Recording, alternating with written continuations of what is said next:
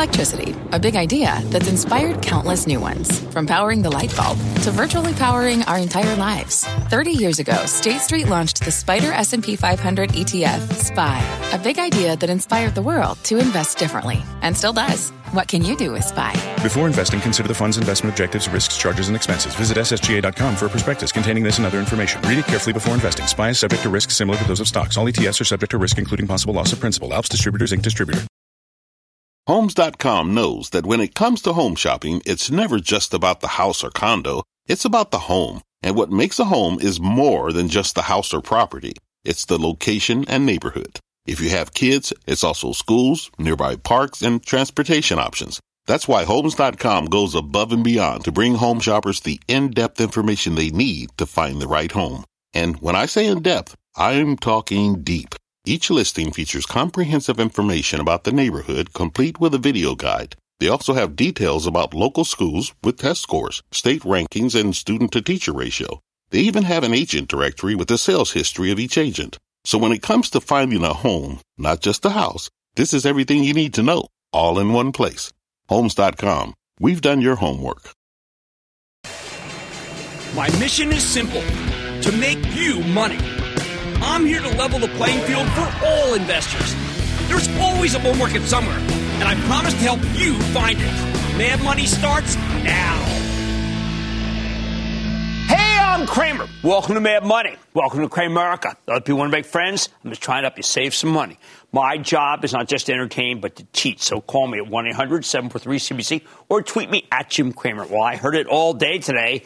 I heard it called the end of the bull market, the popping of the bubble, the beginning of the real pain. A house of pain. I get why. I mean, the Dow plunged 450 points, S&P plummeting 1.89 percent, and the Nasdaq. I mean, I, I, don't, I don't even want to live. It was like, you know, well, okay, it was down 2.72 percent.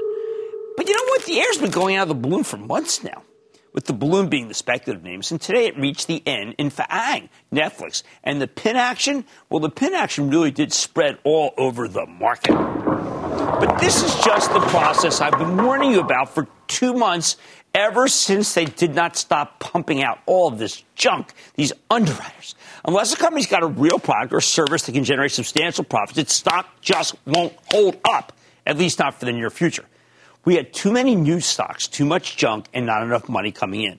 And remember, it is a market, and there's more to sell than there is to buy. Listen, for over a year, I've had to hold my nose at 9:30 a.m. when I heard the bell that told for newly listed companies that were flimsy and deserved none of your time or money, and I said that. Now those chickens are coming home to roost. So I urge you to look over your portfolio and ask yourself if you know what your companies really do. Are they losing money? Do the stocks trade on revenues rather than earnings? Do they trade at sky high prices to earnings multiples? Are they really just crazily expensive? In that case, it's going to remain painful because this is a true shakeout. If you want to take a chance with these plummeting high flyers, you can't afford to own more than one or two, and you can't afford to listen to the show because it's not going to help you. Now, we're willing to accept a couple of historically expensive stocks from my charitable trust, a couple, and you can follow by joining the CNBC Investing Club. But otherwise, this group needs to be sold into any strength like you had yesterday morning. The good news is that the market got really oversold today. It's at minus six in the oscillator. That's a start. And pessimism reigns supreme. The bad news is that we are now in the heart of earnings season where you may own a clunker because of supply chain issues, raw costs, or, or what's happened in the tail end of the pandemic, if only because Omicron looks like it's going to get nearly everybody.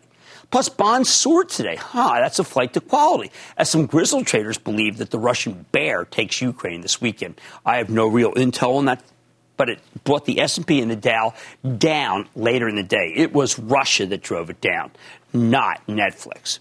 Doesn't matter. If you buy high quality companies, we're going to come through this okay even if you just start here and buy lower. With these caveats out of the way, why don't we go to our game plan for next week? Stay rational. It's one of the heaviest weeks of earnings season. On Monday morning, we hear from a key player in a one scorn group that's now loved, and that's Halliburton, the oil service company. While the oil companies are indeed on fire, they're doing well precisely by not drilling excessively. Will Halliburton tell us that their discipline is breaking? Good for Hal? If you like the oil stocks as much as I do, this is a must listen conference call. The oil stocks are a great place to be here. After the close, IBM reports I'm expecting very little from what should be an extremely convoluted quarter because of the Kyndryl managed infrastructure service spinoff. I do like the way that CEO Arvind Krishna is rationalizing the business at all costs. Classic example, IBM selling certain assets from its Watson Health division to a private equity firm. Remember that? Lots of burned capital there. Tuesday morning, we get results from two companies that are doing everything they can to make money for shareholders. They're breaking up General Electric and Johnson Johnson. We need to know how all these different divisions are doing. Their stocks did not react well to the breakup announcement, and then the market turned ugly. So there's a lot to unpack here. No hurry. You can afford to take your time in analyzing both of them. Neither one is going to run away from you. My favorite stock for Tuesday morning is one that could run away, and that's Lockheed Martin, because the country seems woefully unprepared for what feels like a new Cold War against the authoritarian axis of Russia and China, not unlike 1952 55. Meet the new Cold War, same as the old Cold War. Let's see what CEO Jim Taiclet has to say. I like America's best going into the quarter thanks to the resurgence of small, medium sized businesses, but also thanks to the return of travel I expect post Omicron. I actually expect a good quarter from these guys. Then after the close comes the incredibly important Microsoft. We need to hear about continued growth in Azure, Microsoft's cloud computing hub. A lot of people are now worried about online. Shopify went down big today. People are saying that online's over. This is not true. The Federal Reserve Open Market Committee closes out on Wednesday. We're going to hear from Jay Powell about tightening and shedding bonds. Now, many of you feel this whole decline is anticipation of what Powell will say on Wednesday. I disagree with that. I believe his comments will suck liquidity out of the system too. I think the current sell-off simply marks the end of what amounts to a wholesale pump and dump scheme orchestrated by the private equity venture capital complex in the form of garbage SPAC deals and low-quality IPOs. Now, Powell will talk about his schedule of rate hikes, and as long as he doesn't say he's going to do it in lockstep, I bet we'll be fine. Hey, by the way, a lot of what he said is already, you know, he's already slowed the economy down. Of course, it's more than the Fed. Boeing reports in the morning, and I'm expecting nothing. That's right, rien. That's French. Nothing. Not anything on China, not anything on orders, not anything on the 787. If you expect nothing, you see, you're never disappointed. That's right. You hope for the best, but you prepare for the worst. And that's how I'm approaching Boeing for the investing club. The uh, aerospace cycle is just too good to ignore, but the company's not well managed. If I were Boeing, I literally would do this, and if I you know, they can call me in, but I've, i like my job. I would start by talking about defense, not commercial, because it's really hard to screw up defense when you got a Cold War. It's not great either, but at least better than 77 the max. We lost Netflix. How about Tesla? After the close, Elon Musk will give us his forecast. I expect another good quarter. He's got really good news this week in Europe. New York uh, new electric vehicle sales passed diesel sales. Wow! Given that Tesla's Berlin plant is on the rise, and Musk has a ton to crow about. Pat Gelsinger talking about crowing. The CEO of Intel it was talking about building a new Silicon Heartland in Ohio. We're going to talk about this later. $20 billion multi-year investment watershed. Oh, it would be great if you could pull it off. I hope he tells us how it will be funded when its company reports after the close. Intel generates a ton of cash. It's like a slot machine even. But I wish the state of Ohio and the federal government would help them out more directly, especially the Defense Department, because the semiconductor supplies are a national security issue because so much of our semiconductors come from Taiwan, which is at the heart of the Cold War. On Thursday morning, we get one that might be easier than others. McDonald's restaurant business is in disarray right now thanks to Omicron chaos and broken supply chains. We're headed for a winner take all scenario, and the last man standing will most certainly be McDonald's, among others. After the close that day, we get results from Apple. And you know what? This time it could actually be anticlimactic. You know why? For the first time in ages, Apple stock won't be coming in hot which gives you a real chance to make some money on the company. I always say you should simply own, not trade. I'm ever hopeful that they'll break out the lifetime value of a phone buyer like a consumer products company. That's where the real money is now. And Apple can stress that superior technology and consumer love make the lifetime value very sticky. It's not a compromise to say it's consumer products. It doesn't make you into some, you know, bleach company for heaven's sake. Finally, on Friday, we have two really good companies, Chevron and Caterpillar. Chevron should be a monster. Travel Trust owns it. Lean, mean, oil machine. Hope it goes down so I can buy more. Caterpillar, one of the more challenged industries because its raw costs are going up, but orders may or may not be able to override the impact because we never got that big infrastructure, build back better thing. I'm not ignoring the elephant in the room that the NASDAQ just had its worst week since the initial COVID crash. I'm simply saying that the market's following the script I laid out when the Fed started its new, less accommodative phase. You don't want to own the companies with no earnings, the ones that are valued only on sales and don't really make anything decipherable, including profits, especially when they're going after the real good companies. Now, yeah, they got to the great ones. But if you have, uh, let's just say, uh, it, it's not so much uh, a funeral, it's just a sale. The bottom line, if you listen to the companies I just mentioned next week, I bet you'll be appropriately surprised at all the money these great American enterprises are making. But as for the not so great American enterprises like the SPACs and most of the recent IPOs, they'll be stuck in the house of pain for the foreseeable future. You won't make money instantly if any of the great companies turns around. We don't know what's going to cause the market to turn around. I am saying if you buy great American companies, not junk, you tend to do pretty well historically. Bob in New York, Bob. Hey, Jim, I tell you, as a small time investor, uh, this sure feels like a full blown uh, market crash, and um, it, it's kind of scary. Um, my question is about Starwood Properties, Jim. A Rod acquired 50, uh, Starwood and A Rod acquired 57 single family rental homes in Palm Beach. Is this the type of transaction that uh, is uh, positive for Starwood going well, forward? Well, you know, when you're in one of these markets, you, you called it a crash. Let's just step back for a second. Let's say it's a really, really serious correction, so we don't get into an 87 like thing. So who do you want to bank with? How about a guy? I met this guy the first time at the Super Bowl in 2018, uh, Barry Sternlicht. You know, the guy's like a seasoned guy. He has been the kind of guy you bank with. He's got a you know, nice yield, seems to know what he's doing. Stock was at 18, came on the show, said, don't worry people bought it, made a lot of money. I like to go with guys like Sternlicht and tough. When the tough get going, Sternlicht is at the pack in the middle to then goes to the front of the pack. Matt in Colorado, Matt. Hey, booyah, Jimmy Chill. This is Matt from Denver. I was uh, calling wondering about Monster Energy Corp. I saw they recently acquired Oskar Blues at a long longbow. Wondering if you think it's a buy or a sell. Uh, you know, uh, oh boy. Uh, not yet. Not yet. Not yet. It goes lower. Sorry. How about Mark in Massachusetts, please? Mark. Hi, Jim. How are you? Happy I'm good. How are you? I'm great. Uh, I've been watching your show since it started back in the early 2000s, but it's the first time I've ever called. Well, here we are. I'm glad you're on the show with me. Yeah. So my question is about Home Depot. It's pretty much dropped about 70 points just since January 3rd and 35 points just since last Friday, which is about a 20% and 10% drop, respectively. Right. PE is 23 in the Dow, and yet there's no coverage on this drop pretty much anywhere. Well, there's no coverage to drop because people can't figure out whether homes are starting to go down in value, so therefore you're putting money in home, you're not going to do well.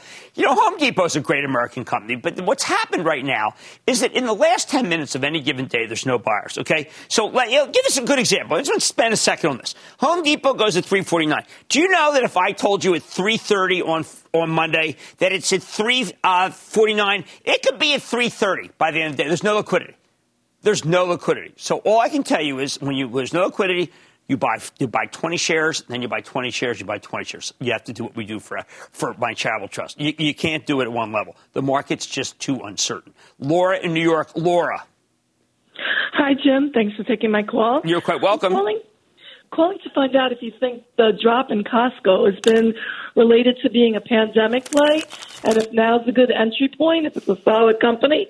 Well, okay, so uh, portfolio manager Jeff Marks and I spent most of the morning talking about whether we should come out and say to people buy Costco. We were thinking about doing it, and the reason why is because we said we know it did great. It reported unbelievable numbers. It's a pandemic and non-pandemic play, but it sells at 37 times earnings, so we got a little gunshot. But that said, we own it much, much lower. We were willing to think about violating our discipline because this is the best run retailer in the world. All right. Big week of earnings ahead. I think you'll be surprised at all the money these great American companies are making. And in the end, that's going to matter. It won't matter now because at 320, big sellers come in, and knock the market down 2%. I can't help that. You have to think about it as a sale, not a funeral. As for the SPACs and many of the recent IPOs, I think they're going to be stuck in the house of pain for the foreseeable future. On money, they have money tonight. Eighth band, Huntington Bancshares got crushed today after earnings miss, but it's got 4% yield. I kind of like it. I'm thinking him in the quarter with the CEO. Then after another tough day for the averages, just, how worried should we be about the coming weeks? You know what we got to do? We're going to go off the charts. Be a little dispassionate. Find out.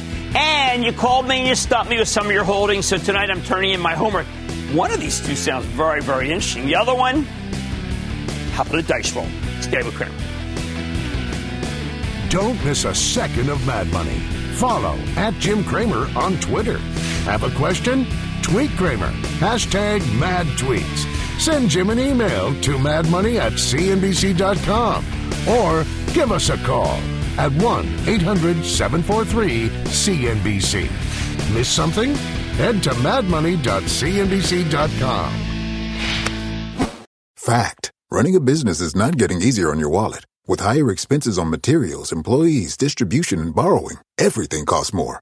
Also, a fact smart businesses are reducing costs and headaches by graduating to NetSuite by Oracle. NetSuite is the number one cloud financial system, bringing accounting, financial management, inventory, and HR into one platform and one source of truth. With NetSuite, you reduce IT costs because NetSuite lives in the cloud with no hardware required, accessed from anywhere. You can cut the cost of maintaining multiple systems because you've got one unified business management suite. You improve efficiency by bringing all your major business processes into one platform, slashing manual tasks and errors. Over 37,000 companies have already made the move. See how you'll profit with NetSuite, and then you can think of all the ways you could be spending the money you save. Company retreat in Malibu, anyone? By popular demand, NetSuite is offering a one-of-a-kind flexible financing program for a few more weeks. Head to netsuite.com to start saving.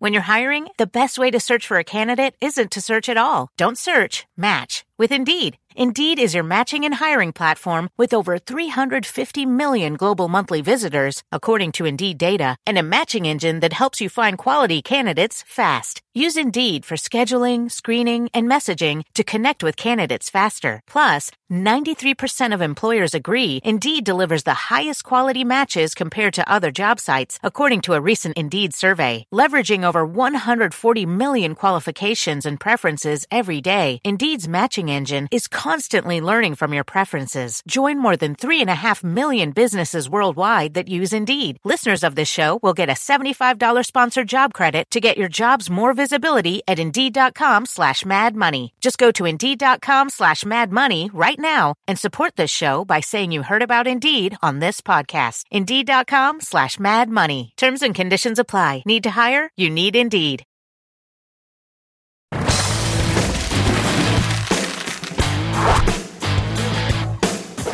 Right, uh, what the heck just happened to Huntington Bancshares, the Columbus, Ohio based regional bank that I like so much, which saw its stock plummet 9% today?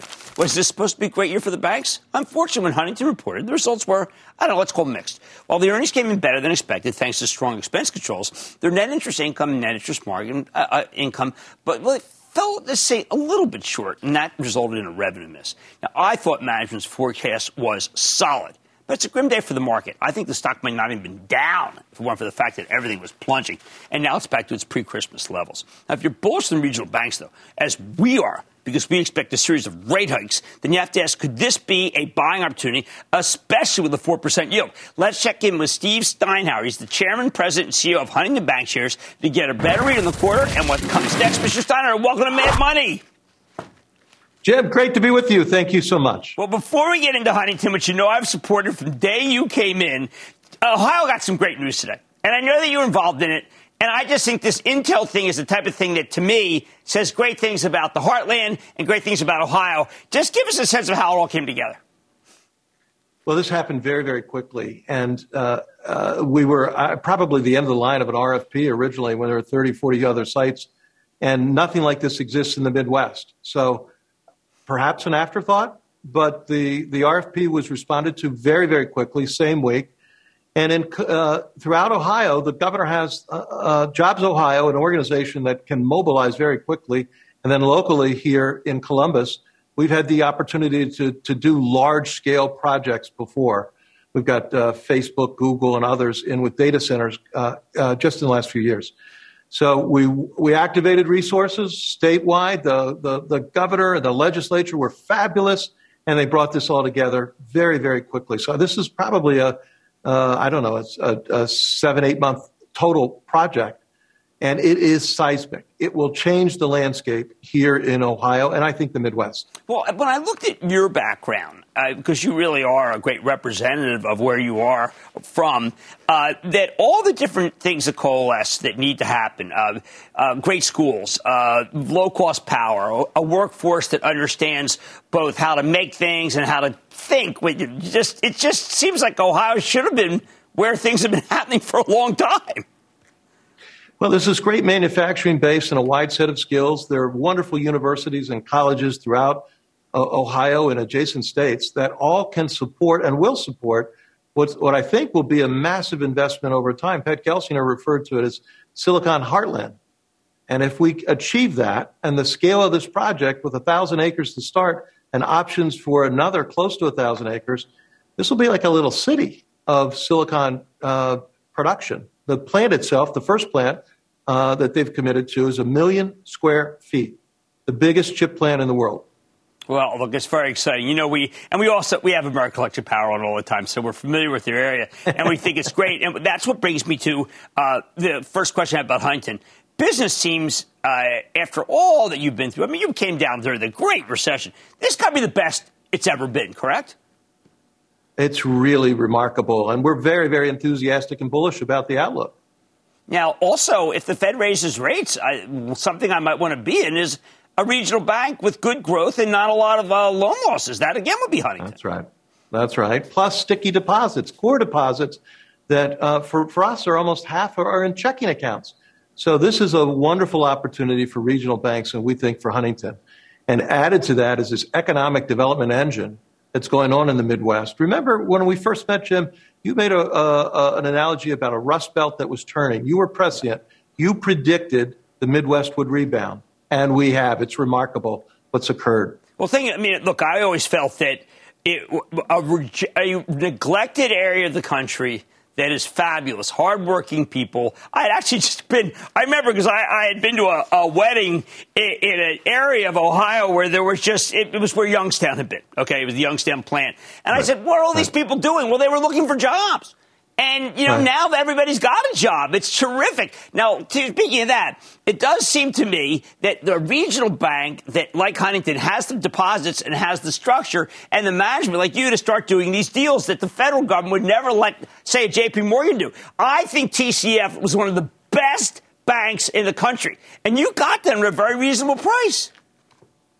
We did. And uh, frankly, we got a tremendous group of new colleagues who've joined us more than a million and a half customers, and an economic powerhouse in some business lines. Number two in inventory finance in the country, combined with our equipment finance, number seven. There's a lot for us to go for here as we bring these niche businesses to bear. And in the fourth quarter, this was a, a really quick acquisition uh, approved by the regulators and a very quick conversion. And now, for the first time, as we come into 22, everybody's on the same systems. We can look out for our customers better. We, we, there are a series of benefits that we are positioned to take advantage of. We had a, a, a lot of conversion activity in the fourth quarter, and much of that loan closing activity went late in the quarter. Some of it spilled into the, to the new year. So as we come into the new year, it's with great loan growth, particularly commercial loan growth, right. at the end of uh, the uh, the quarter, and a lot of backlog and momentum in the business lines. Uh, We're very question. bullish. Uh, Dr. Gottlieb, who is on all the time, is saying, listen, Omicron's going to hit the Midwest. It's going to go through the Midwest. we got to be ready for it. Uh, are you uh, sensing that this could be the tail end of the pandemic for your area? We're hoping and believe we may be on the downslide. Uh, a big university hospital uh, locally, I won't mention the name, their, their number of patients on incubators is down – uh, from about 30% to 10%. So that's a very good sign. That is a, um, that is a great read because those people obviously have a lot of people vaccinated. That's what happens. They live. Um, but look, it's just a joy to have you on. And I got to tell you, I was looking at yours before you come on. I said, oh my, 4% for regional. Oh, so hard to find. It was such a good balance sheet. This is a great place to be. And then we get the Intel news. It's terrific. Congratulations for everything you did to get Intel because I know you're involved. Steve Steinour, President, uh, Chairman, and CEO of Huntington Bancshares, H- H-Band as we call it. Thank you, sir. Thank you. Guys, you, you, see the market today. This stock's already been conditioned. It's already down. 4% yield, great bang. They have money's back.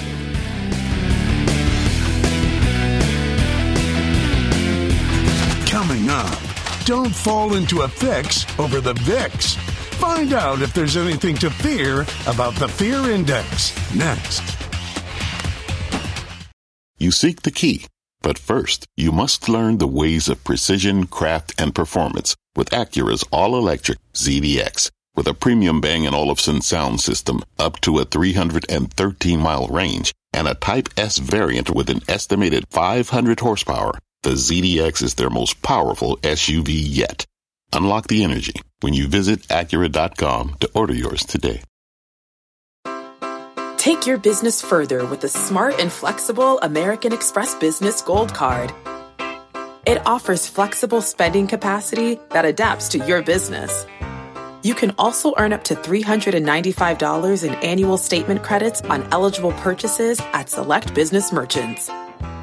That's the powerful backing of American Express.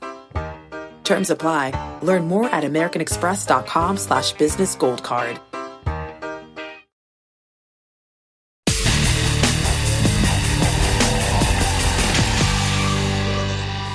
With the averages taking another big hit today, exactly how worried should we be? Now, I've been warning you that this market would get a lot more difficult for a whole host of stocks since late November. But what do we do now that they keep rolling over?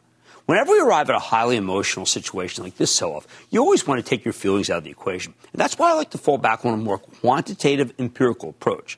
So tonight we're going off the charts with the help of Mark Sebastian. Now, he is a brilliant technician who's the founder of OptionPit.com, and he's our resident volatility expert. And the name of the game right now, of course, is volatility. In the middle of last week, the CBOE Volatility Index, also known as the VIX for short or the fear gauge, if you want to be more evocative, stood at 17. 17. Today it's at 29.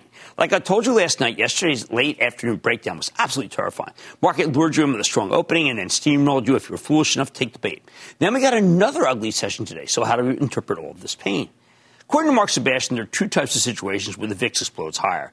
You've got the volatility spikes and the volatility swells. Now, if you're bull, you'd much rather go through a spike. That's the short-term pop in volatility, where the stock market sells off swiftly over the course of a few days, and we've had a few of those spikes in the last year. The worst of them took place in mid-September through early October as we were coming to grips with the Delta variant. How about volatility swells, though? Okay in a volatility swell, the VIX rises for an extended period of time, maybe two to six weeks, and the stock market experiences a genuine correction. In Sebastian's eyes, we haven't seen a serious volatility swell since 2020, or at least we had because we're certainly seeing one now. I want you to take a look at the pair of daily charts, the S&P 500 on top with the volatility index on the bottom, going back over the last 12 months. You can spot more than a half dozen volatility spikes here, where the VIX briefly shot higher, then the market sold off, and then the S&P went back into rally mode not long after. According to Sebastian, this current move is different. The VIX didn't just explode higher out of the blue. It's not a spike. It's a swell. And swells are ugly, as you can see from the next chart. When we zoom in on the S&P and the VIX just back through November as Sebastian points out, ever since the S&P 500 topped out on Jan 3rd, the VIX has been slowly but steadily marching higher. It hasn't made any giant single day moves, but it rallied relentlessly for the last three weeks. In other words, no spike there. According to Sebastian, this is actually bad news for the stock market. What does it mean when the VIX steadily moves higher? Okay, the VIX measures the implied volatility of S&P 500 options. So when it rises like this, it means that traders have been buying protection for themselves every time the VIX tries to back off. Even on days when the market manages to rally, they don't move to unwind these hedges. They buy more insurance. Remember, rule number one, volatility index is that it's supposed to go down when the market goes up. And it goes up when the market goes down. Very strong negative correlation here. However, when that correlation breaks down, it tells you there's something wrong with the action. Now, just look at what happened with the S&P 500 and the VIX yesterday. Very short term, just the hours. Even when the market was booming in the morning, remember we had that really horrible up opening, the volatility index didn't really drop very much.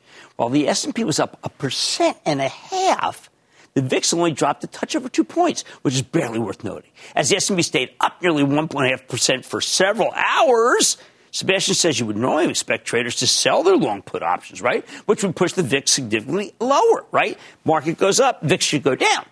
In fact, around 11, the VIX started to rally, even as the S&P stayed in place. Bad sign. Sure enough, when the market started to plunge, the VIX was off to the races. In Sebastian's view, that's a clear sign that the decline was right and the earlier rally was misleading. And that's not all. I want you to take a look at this chart of the VIX futures. Remember, this index is based off option prices and options expire every month. So you can bet on an April volatility or May volatility or June volatility with the futures. Unfortunately, the VIX futures have started to move into what's known as a state of backwardation. Uh, in other words, the current volatility index is trading at a premium to the February VIX futures, and the February futures are, tra- are starting to move above the March futures. According to Sebastian, when the VIX futures go into backwardation, it's a sign of the market becoming irrational. It's often a turning point for the stock market. It can mean we're about to reach a significant bottom and that the averages can turn around, something that the oversold condition would indicate, but it can also mark the beginning of a hideous breakdown.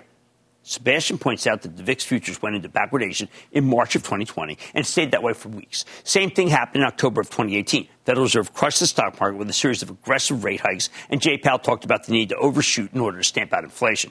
In short, pretty much every time the market sells off dramatically, Sebastian says the VIX futures tend to go into backwardation about a third of the way through the devastation. Then the selling continues for a few more weeks. Unfortunately, that's where he thinks we are right now because we're not dealing with a VIX spike, we're dealing with a VIX swell. And those always last longer than you'd like. The bottom line, the chart as interpreted by Mark Sebastian suggests that the S&P 500 can remain the house of pain through early February. Now, I wouldn't be surprised if he's right, but as the market gets hit, you need to hold your nose and use this weakness to buy the stocks of quality companies that make real products or provide real services and generate real profits, like we started to do today for the Charitable Trust, as you saw, if you remember the club and watched our morning meeting show. Everything else, ice it. Uh, let's go to Johans, uh, Johans in Texas. Johans. Yes, good afternoon, Jim. Thank you so much for taking my call. Of course. Long, long-time listener and subscriber.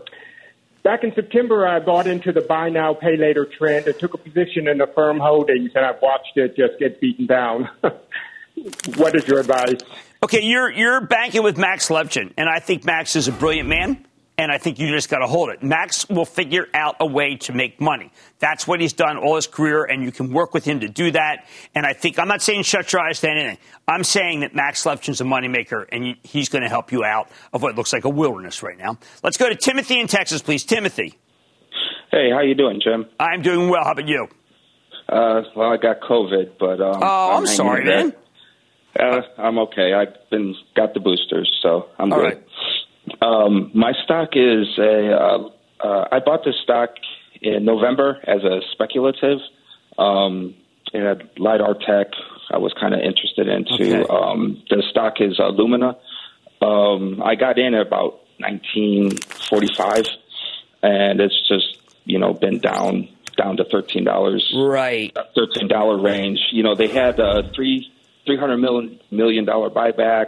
Uh, they've been granted their patents, and they got deals with uh, Volvo and Mercedes.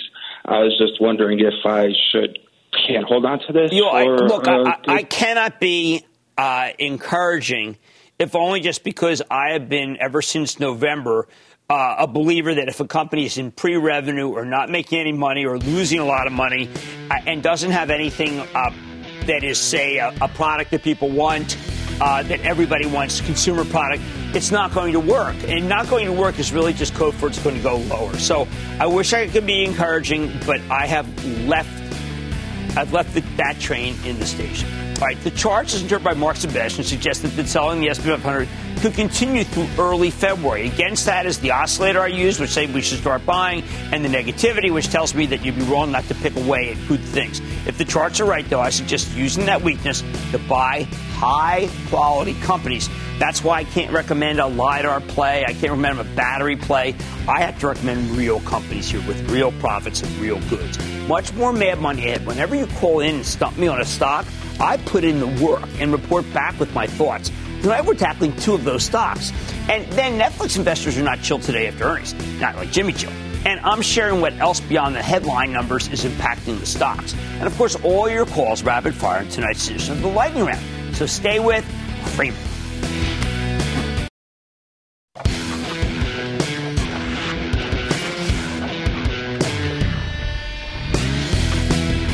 Point, the selling has gotten so bad and so indiscriminate that I think you now need to be ready to hold your nose and buy something on the way down, as we did in a small way for the Charitable Trust this week. We talked about this morning, where we uh, put some of the money work, to work that we had sold earlier in the week.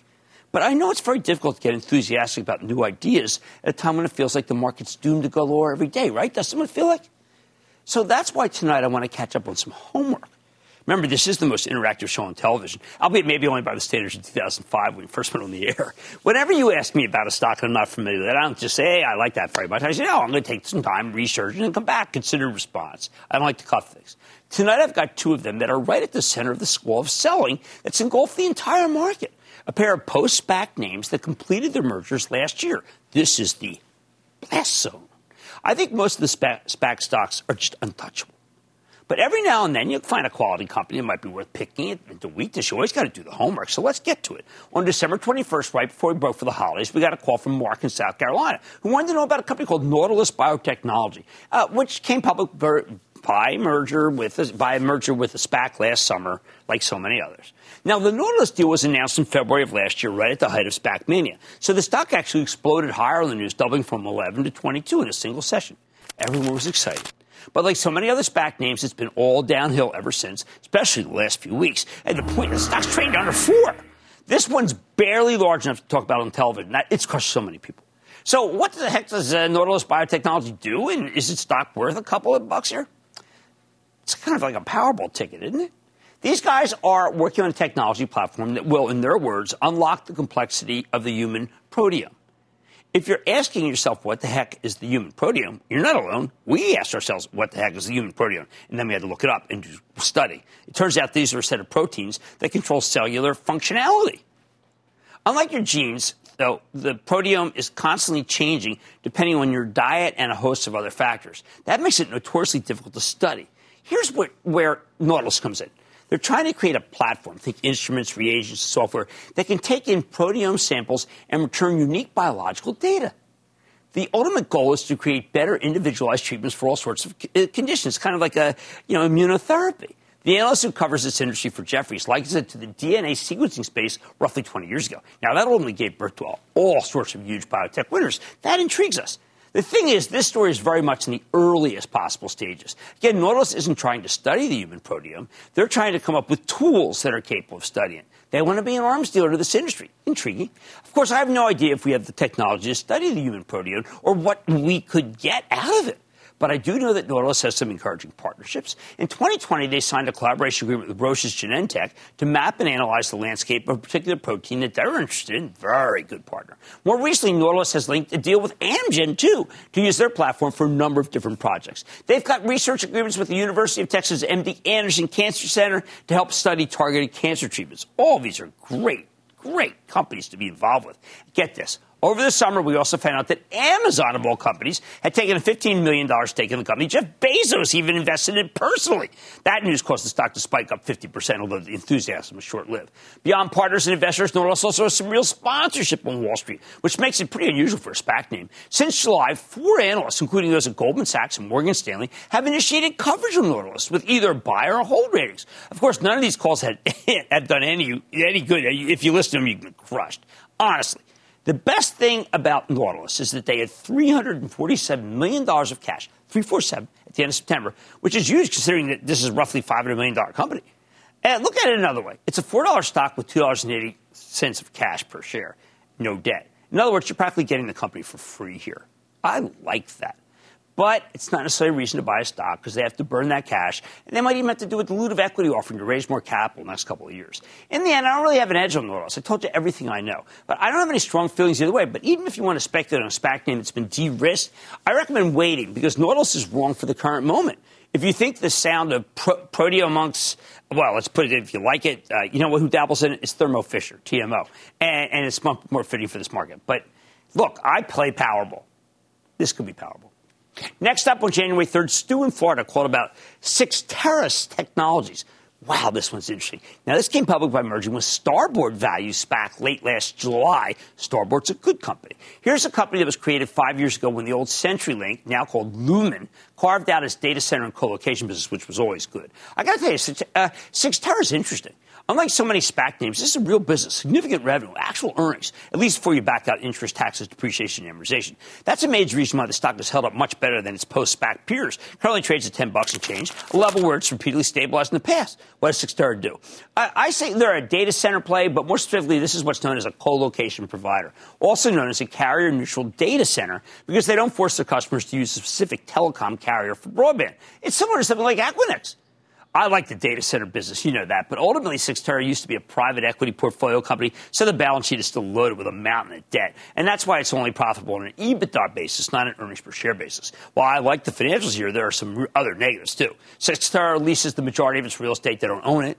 They actually lease some of the space from Digital Realty. There's a company I like. That seems like a better bet in this environment. It's got a 3% dividend yield.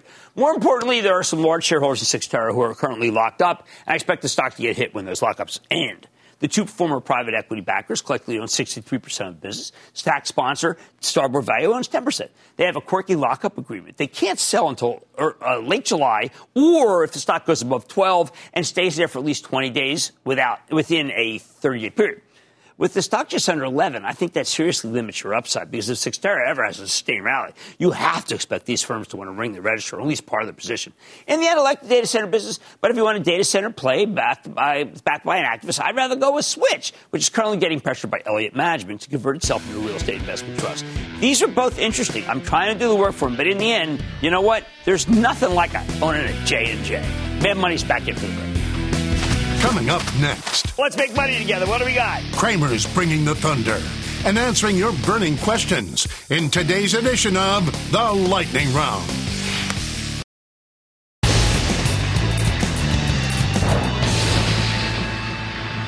It is time for the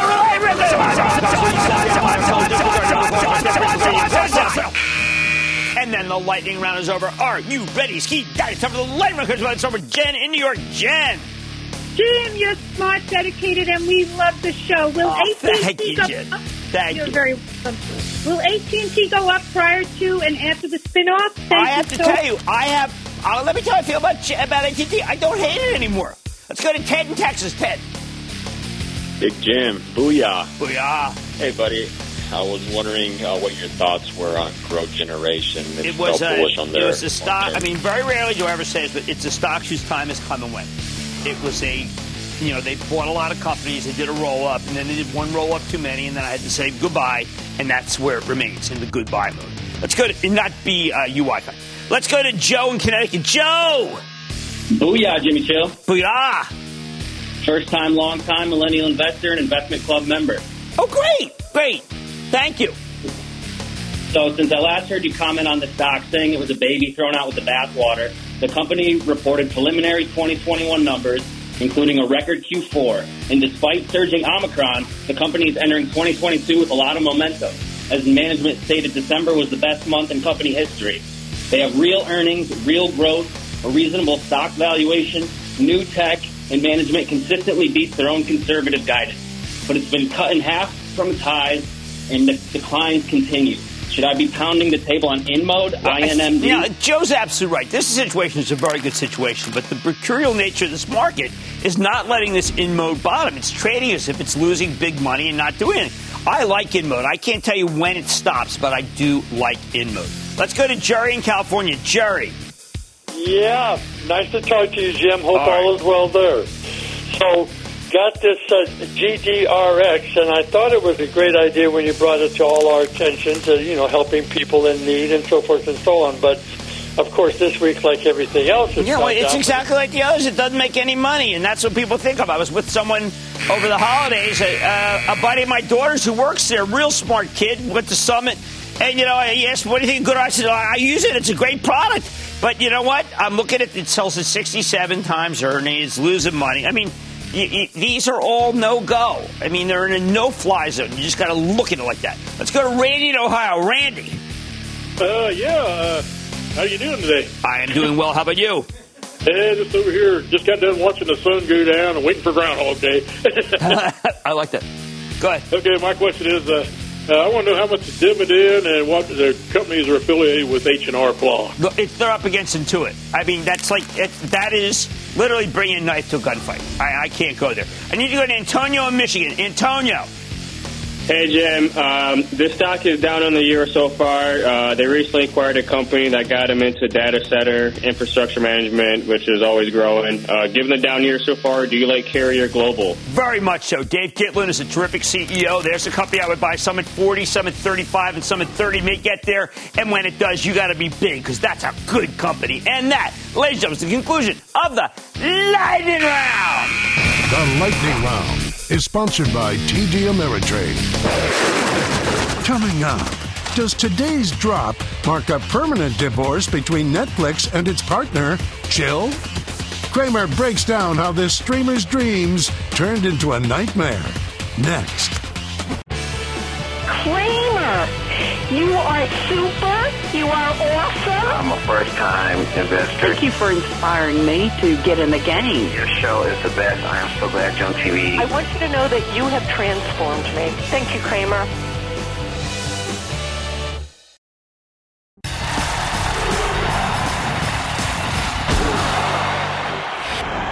Too much to watch, too much to do, not enough time.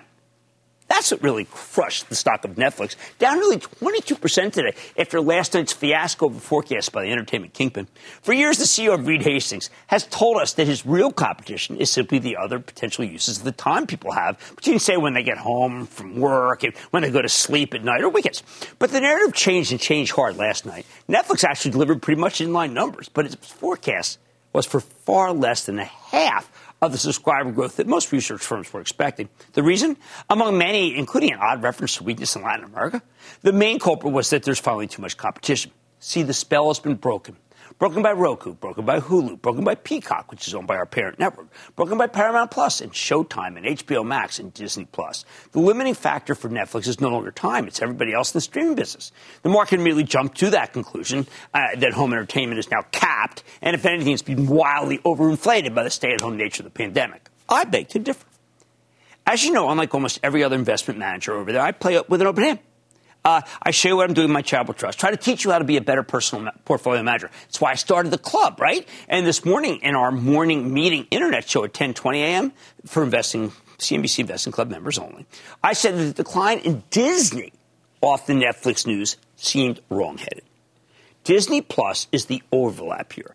And with the stock down 10 to 137, you know, it was at $200 less than a year ago, you're now getting that whole business that people have turned on practically for free.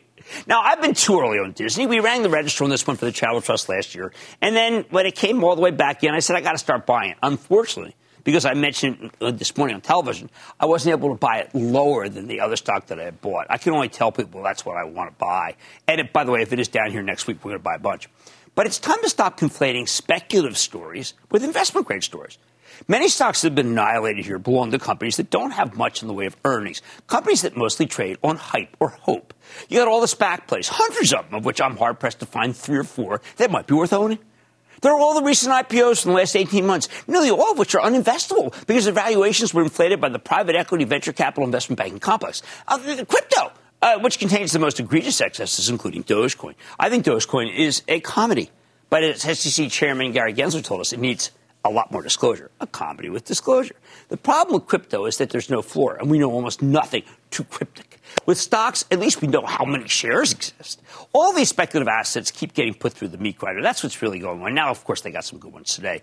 They're out of style, though. But you just can't extrapolate the weakness of one company which is done very well, Netflix, with a whole host of other companies with great brand names that make fantastic products and generate good earnings, like Disney. Yes, full circle to Disney. I want to own the stocks of long-standing great American companies that are brought down in a guilt by association fiasco, and that's exactly what happened to the stock of Disney today. I'm not saying Netflix isn't worth owning. At some point, it sure will be. I am saying that there are plenty of high-quality companies that were poleaxed today because of Netflix. And those were the best ones to buy, not the SPACs, not the recent class of IPOs, and most certainly not crypto, especially Dogecoin.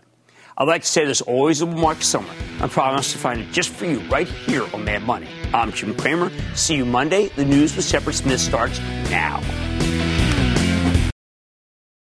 This podcast is supported by FedEx. Dear small and medium businesses, no one wants happy customers more than you do. So you need a business partner just like you. Like FedEx, who understands your passion for serving your customers because they have the same commitment towards you.